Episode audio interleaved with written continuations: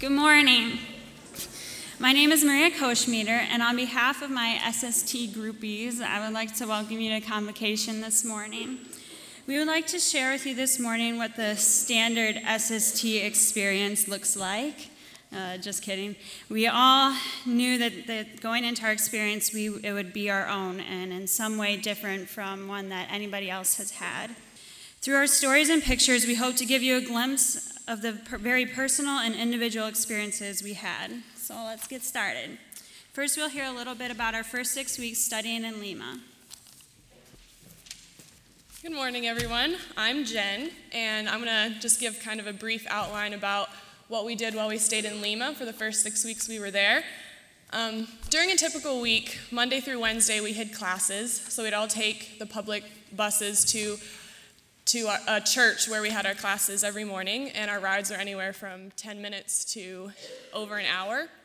And we'd have class, um, usually a guest speaker or some sort of workshop from about nine to twelve, and then we'd eat lunch, and we'd either have um, a family cook for us, or we would go out and um, buy food in the city.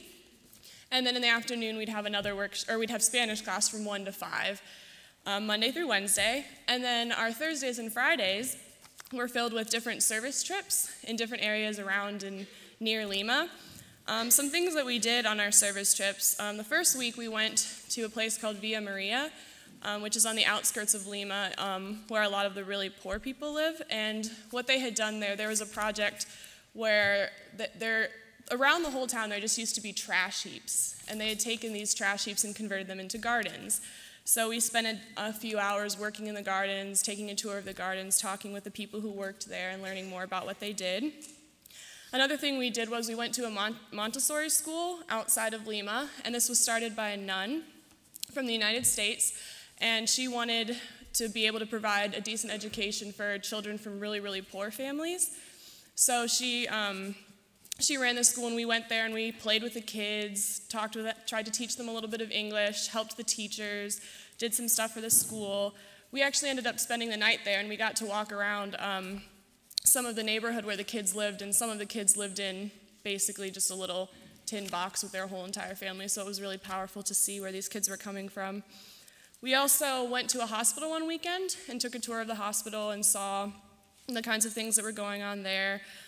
Um, we also took a week-long trip to Cuzco and Machu Picchu and some other surrounding areas around there. And while we were there, um, one service trip that we did was we fixed up some houses because there had been a flood earlier in the year that had destroyed a lot of um, a lot of the area. And so we helped begin to lay the foundation for um, a, a man's house who had been completely destroyed and did some things like that. So that was our typical week in Lima, and now Janae is going to come up and share about her service location, Ayacucho.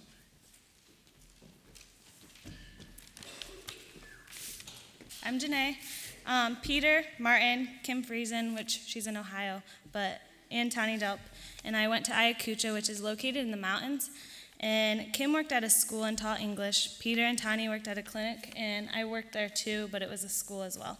And I taught three to six-year-olds. One thing that I really enjoyed about S S T is the relationships that I made, not only with Goshen College students that I wouldn't normally have friendships with, but also some Peruvians. Um, one person I met that influenced me greatly was a woman that I would walk past every day in a valley behind my school.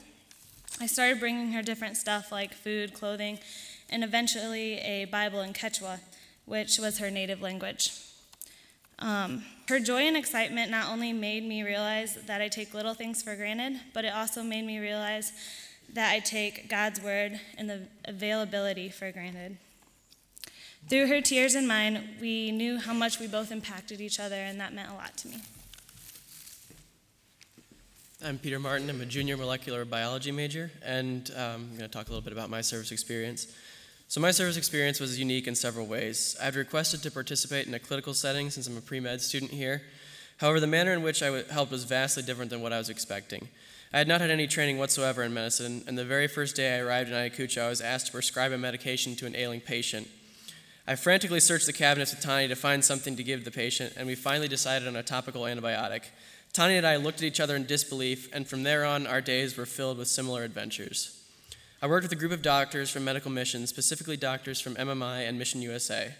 Most of the doctors that came down had no experience with speaking Spanish, but I had been speaking Spanish at that point for almost five years. I was not fluent, but I was certainly getting pretty close. Because of that, my host mother, Raquel, sent me to translate for doctors of all different specialties.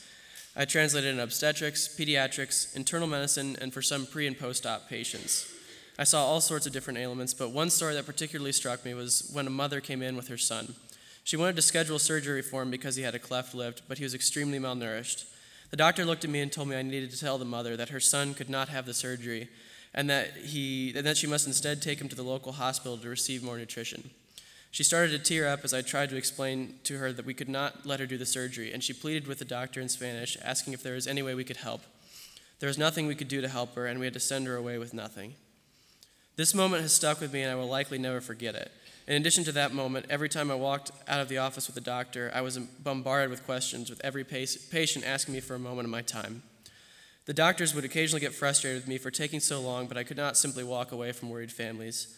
In addition, I was one of the few people that put the patient's minds at ease, since I was one of the few people that actually spoke Spanish and could relate to them a little bit better. These sorts of moments were difficult for me, but also very rewarding. However, not every day was filled with doom and gloom. Another laughable moment came when Tani, uh, one of the E R techs, and I decided to play a little prank on one of the helpers we had. Jimmy was one of the doctor's sons, and he was doing urinalysis for most of the day. We decided to give him a new sample by taking some of the barley drink from lunch and putting it in a sample cup. The sample looked like dark urine and was pretty easy to do the prank with. He did the test and came back with a panicked look on his face. "I think this person is pretty sick," he said, and Tani and I burst into laughter and told him he had done a urinalysis of some barley drink. Needless to say, we made fun of him quite a bit after that.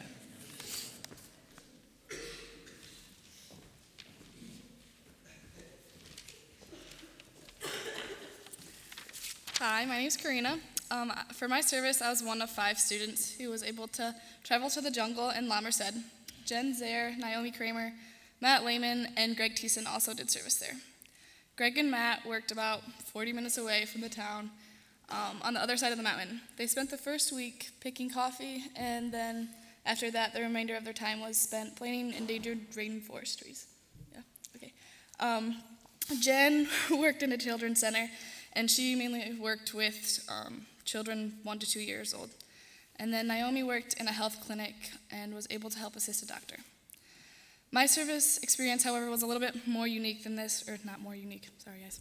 Um, but I actually had two service jobs. On two, Tuesdays and Thursdays, I worked as a teacher assistant at a special education school. I worked with sixteen to eighteen year olds who were severely disabled. This was my first interaction with disabled individuals in any way, and I was ex- expected to teach them in a foreign language. Needless to say, this was really ch- challenging for me. However, after the first week working there, I learned to absolutely love it. Each one of my seven kids left an unforgettable impact on my life. Um, these students taught me the true meaning of joy and hard work. The effort that these students made every day to try to learn made my day.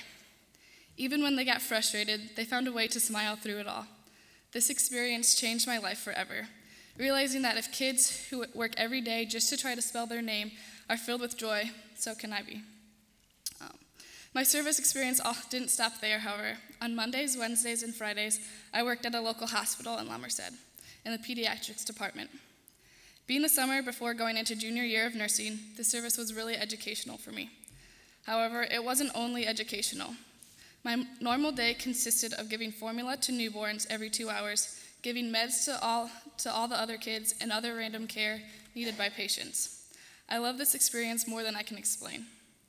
In working in the hospital, I also learned many things about healthcare in a third world country. I was blessed to be able to provide formula to a certain baby every, every two hours for the entire six weeks that I worked there. This baby's mom lived outside of the town, deeper into the jungle, and didn't have the money for transportation to visit her own baby. By providing this necessity, food, I grew very close to this baby within the six weeks I was there. By the end of the six weeks, leaving this baby seemed, seemed impossible for me to do. I felt almost like I was deserting my own child. The last day I worked at the hospital, the mother and the father showed up at the hospital for the first time I had been there the entire six weeks. This was so meaningful to me. I was able to teach the baby's parents how to feed the baby through the N G tube and other ways to provide for the baby. This made me so much more at peace to leave. Through my service experience, I learned many things, more than I ever imagined, imagined in six weeks. I'll never forget the people that I met and the culture that I absorbed. Hi, my name is Matt Lehman. Uh, like Karina said, I, uh, Greg Thiessen and I spent uh, six weeks working in the jungle, picking coffee and planting trees. What she didn't say, though, was that we had what I'm sure was one of the most frightening and also beautiful service assignments. After three days of picking coffee, Greg and I were covered in bug bites and caterpillar stings, because normally what would happen is, you'd, oh, a coffee bean, I think I'll go pick that. And as soon as you'd stick your hand underneath the leaf, the caterpillar living there would sting you. Ouch. And so after telling our host dad this, He, he kind of smiled a little bit and said, oh, come here, come here. And he shows us another caterpillar. It's about that long and white, and tells us that that caterpillar will kill a grown person in ten hours. all right, all right, okay. He also told us that uh, there are one hundred fifty species of snakes native to Peru, but said, oh, don't worry, only thirty, thirty-five or so of them are poisonous. Normally this would be comforting, but I come from Ohio where zero snakes are poisonous.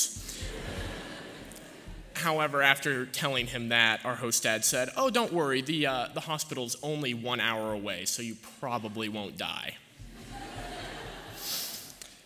As for the beauty, though, uh, Greg and I finished our work three days early, and so our host dad took us to Pampa Hermosa, which is a nature reserve that was fourteen miles away.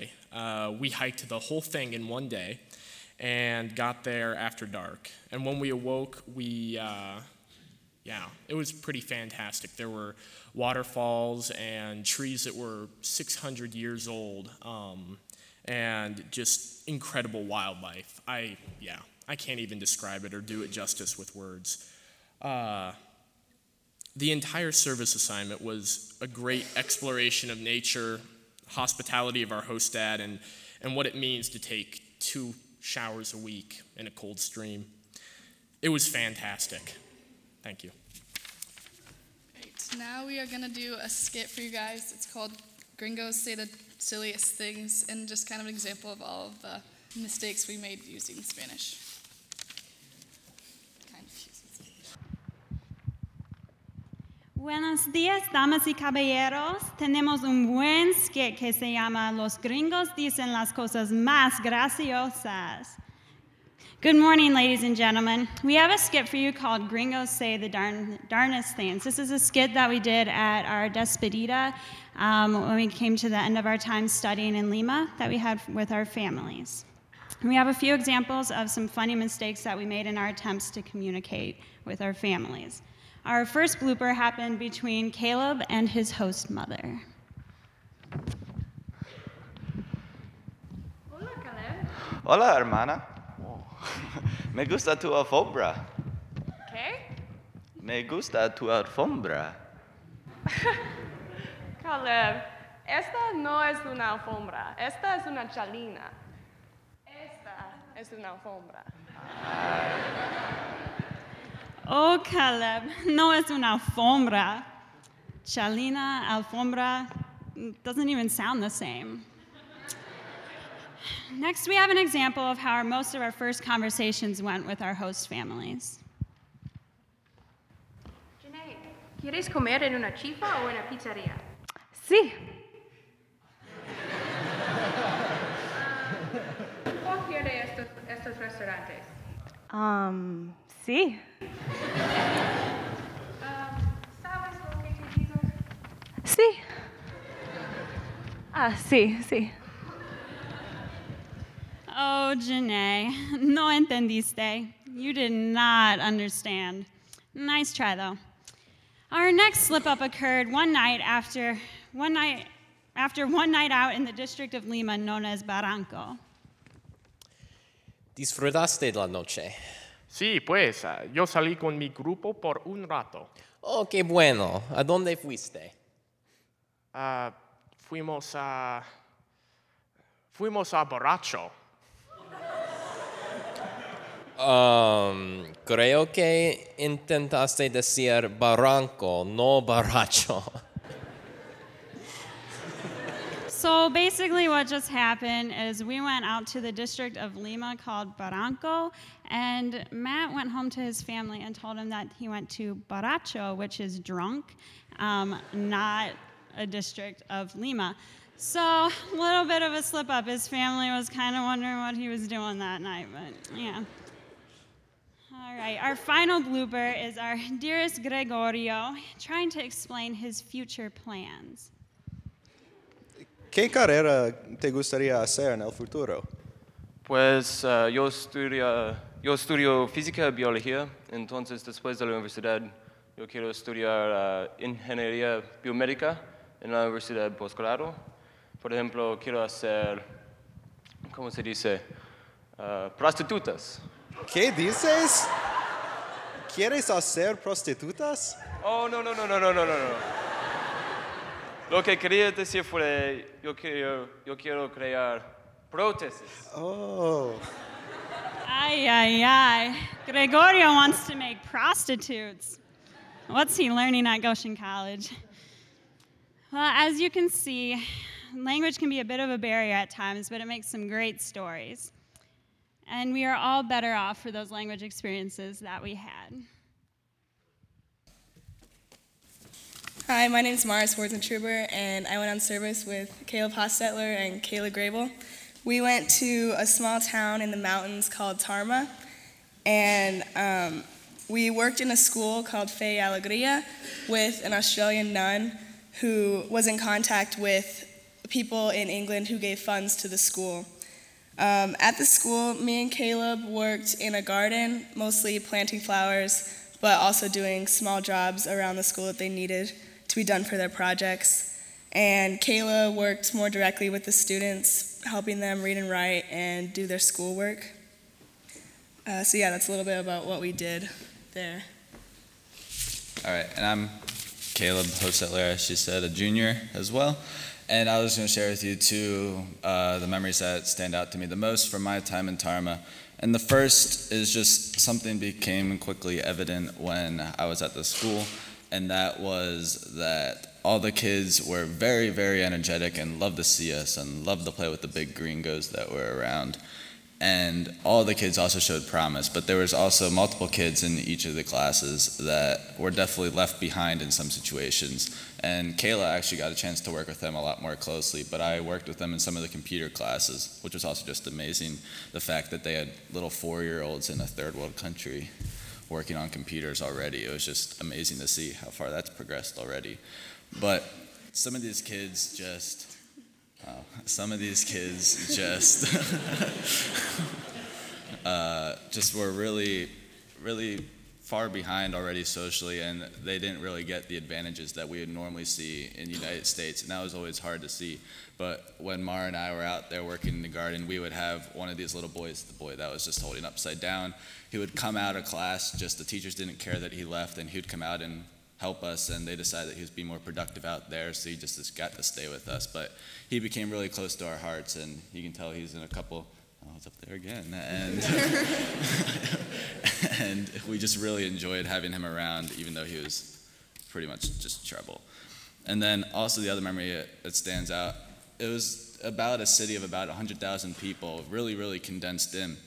And there wasn't necessarily a whole lot to do. There was no real commercial aspect at all to the town, just little tiendas, restaurants, and stores around uh, amongst the schools and houses there. But with not a whole lot to do, when stuff did come up, they did it big. And there was a lot of holidays we were there. We got a lot of four-day weeks. That was a real good bonus there during the summer. But one of the days, um, there was a Dia del Maestro, which they celebrated all their teachers that worked there, and then their Independence Day. And when they threw these parties, they were big.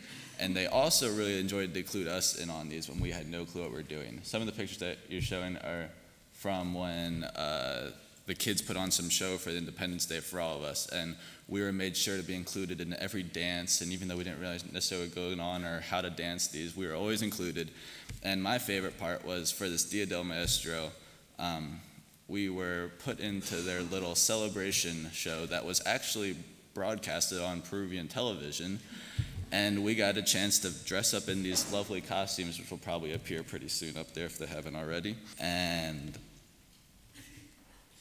oh, maybe one more. Um, there we go. We got to appear in these lovely things in Peruvian television. It was just a blast. For a guy who's scared of clowns, it just added something else in there. But it was just really fun, and it was amazing to see how much they included us in everything that they did.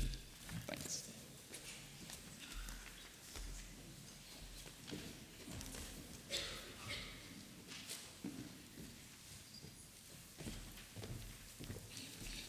Hi, I'm Minda, and this is Jonathan and Nate, and we were located in Chimbote with Maria, and Chimbote is on the coast, and um, when we got our service assignments, some of us wanted to go to the mountains, some of us didn't really have a preference, but Kevin had talked up the coast, and yes, there's beaches. We got there, and it was a desert, and uh,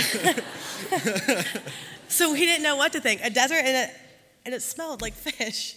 Um, we got used to that, but we, this place was actually a blessing to us.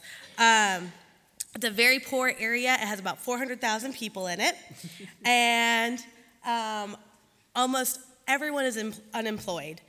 Um, some of the things that we got to do were we worked directly with a Catholic parish um, run by Father Jack and Sister Peggy, um, located in North Dakota. Um, pretty, pretty great characters. Uh, Father Jack reminds me of John Wayne when he speaks Spanish, and um, he just really show, showed us and taught us a lot about the community. And um, some of the things that we had to participate in in the parish was the kindergarten classes, helping with after-school programs, and starting up different programs like art and the prevention centers. Hi, I'm Jonathan Hirschberger, the senior, not to be confused with the sophomore. Um, As Minda said, I was also in Chimbote, and I just wanted to share a story about just a cultural experience we had one of our first weeks there. Um, the first week we were there, we were invited to attend a funeral of an elderly woman who had died um, that week, and we thought it would be a really interesting thing to experience a Peruvian funeral, and also we were working with a Catholic organization, and none of us that were there were Catholic, and so we thought that would also be a good experience. Um, so Father Jack, the priest, t- um, Put us in char- put Minda and I in charge of holding the holy water throughout the whole service, and we aren't Catholic, so we didn't really know what to do with that. And I also wasn't sure if it was like socially accept- acceptable to have someone who wasn't from the community to be holding the holy water throughout the whole thing. So I was kind of trying to hide it, keeping it down low as I was standing. And in that process, I also ended up spilling a bunch of holy water on myself. So I'm not really sure what that means. um, But we made it through the whole service, and he hadn't called us up to do anything, and so I was just wondering if I'd like missed some cue or something, or didn't understand the Spanish, but he didn't seem upset about that. So, um, so in the States, we have a processional with cars usually, but a lot of people there in Chimbote don't drive or don't own a car, so they walked to the burial site. Um, and so Minda and I were still holding on to these little like cups, containers of holy water, um, and we made it to the burial site, and this woman must have been really well known because there were just a ton of people there. And I tended to be taller than most Peruvians, and I also stuck out a lot. And so I kind of tried to stay towards the back because I didn't know this woman. I had just gotten there that week. I didn't really want to stick out. But I also had this holy water that I knew Father Jack was going to need at some point. So I just felt kind of awkward and didn't really know what to do. Um, but ended up working out. He just walked over to me, grabbed the holy water when he needed it. He blessed the burial site, and then we found out the um, the cemetery people had sent us to the wrong place, and so we had to go and go through the whole process again. But it ended up being a really good experience. Um, it was really neat to see the community come together like that. And yeah, like Minda said, the community around um, centered around the parish was just really powerful, and I'm really glad I got to experience that. Hi, my name is Nathan Vader. I was also in Chimbote, and I actually didn't buy this hat in Peru. I found it outside the student apartment, so if you own it, please come talk to me. um, when I was in Chimbote, I lived with a very, very kind, wonderful, and generous host family. And um, my host family, upon arriving, decided three things. The first thing they decided was that I was too skinny.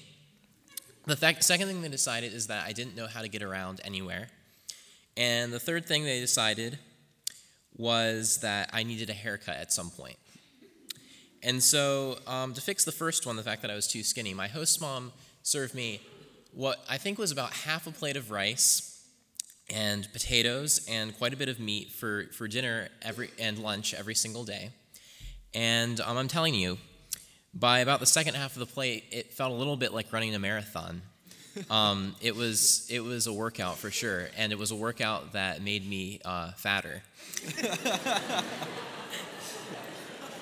But the truth is, is that I really, really appreciated it because the food was wonderful, and um, she was so, so generous in the way that she offered it to me, and um, and and and for everything that she did for me. I actually slept on the roof of their house um, next to a guinea pig pen and a chicken pen, and at night the guinea pigs would squeal very loudly, and the crows or the um, the rooster would sing at five o'clock every morning outside of my room. And um, me and my brother would oftentimes play soccer up there on the roof together. He was ten years old. He was really cute. So the second thing that my host mom decided was that I had no idea how to get anywhere. And so when I would leave my house every morning um, to go to the parish, the parish was straight ahead on the same street that I lived on, about three blocks ahead. But even when I went out every morning, she would still say, "Natan, de frente, de frente." She would point every single morning the entire time I was there. And she assumed that at some point I would just decide that I wanted to make a turn and that, you know, maybe the parish was on another street today. I don't know. But, I mean, she was worried and she was concerned about my well-being, and I am a very directionally challenged person. So I was very glad that she was looking out for me. Um, so the third thing she decided was that I was kind of getting kind of shaggy and that I needed a haircut. And especially if I was going to go home to my mom, I had to go, or to my parents, I had to go home fat. I had to go home with a good haircut, and I had to go home with a better sense of direction. And so she decided to take me to get a haircut. And um, she took me to get this haircut, and she only paid four soles for it. And Um, it was just, and, and she paid for it for me, and that was really, really generous. And it was a, it was a really nice haircut. And I chatted with the woman who was giving it to me the entire time. And um, when I came back, she told me, "Nathan, you need to, you need to wash your, your hair now. You need to make sure that um, you don't have loose hair in your head, because we're gonna, you're gonna go sing for for the mass tonight, and you need to make sure that you look your best." And I said, "Okay." And so I went to the sink. And I, I leaned down, and I started running the water, and I started scrubbing scrubbing my head. And as soon as I had my eyes shut and I started lifting my hands toward my scalp, I felt a pair of hands digging into my head, scrubbing my scalp clean, scrubbing my hair clean, and I realized that the hands belonged to my host mother. And she was giving me a scalp massage. And it felt really, really good, and I...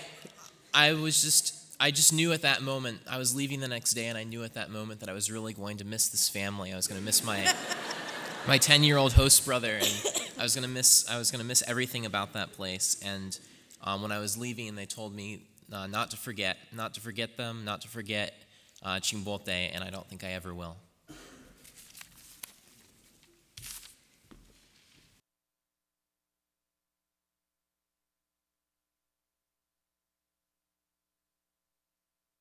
Have a slideshow of our time in Peru.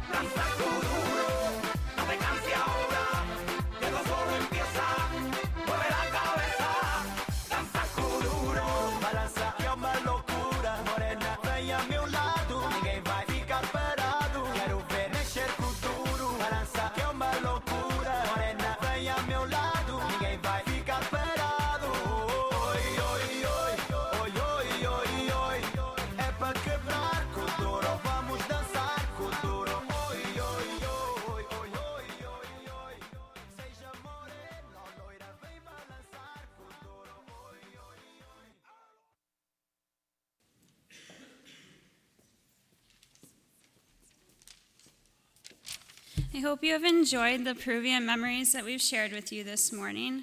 Um, I would like to take a moment to thank Kevin and Heather Gary, our leaders, um, while we were down in Peru. Thank you for helping to make the experience a really wonderful one for all of us. Uh, thank you so much for your attention this morning. Um, you are dismissed, but wait, we have a video. Uh, well, we have two videos, and they're really amazing and awesome, and you probably want to see them, so you should stay and see Kevin's dance moves, and then see our dance moves after that. Or it's the other way around, so you should totally stay because Kevin's dance moves are really cool, and you want to see them. All right, so we have some videos of our dancing for you guys.